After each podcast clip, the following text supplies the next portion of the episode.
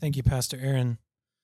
I think you picked up on a theme that Pastor Aaron just spoke on, and that's that we need a move of God in our community, not just in the world, but in our community. And so I want to thank you for coming today because what that tells me is that that's what you desire.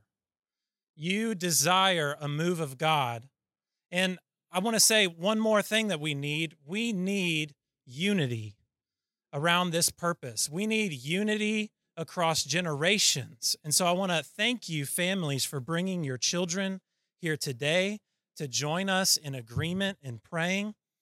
And I want to say we need unity across our races. And so I'm thankful to have people from all different backgrounds here today around the same cry that we need Jesus and we need each other. I want to say this is a, a unity that we need to be intergenerational, interracial, and we also need to be intercommunity.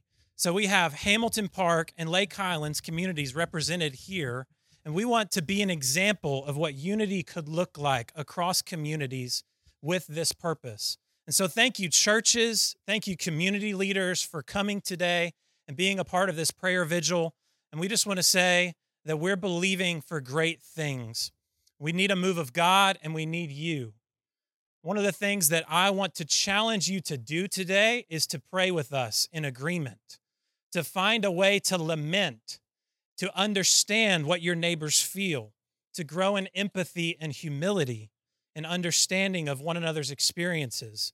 And I want you to find a way to move forward today with your family. So if you find your program, there is a link to a next steps page that I want you to visit sometime today after we pray together.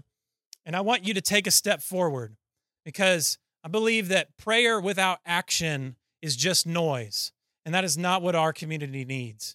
And so I, I really want to challenge and encourage you to do something about it and to be about it.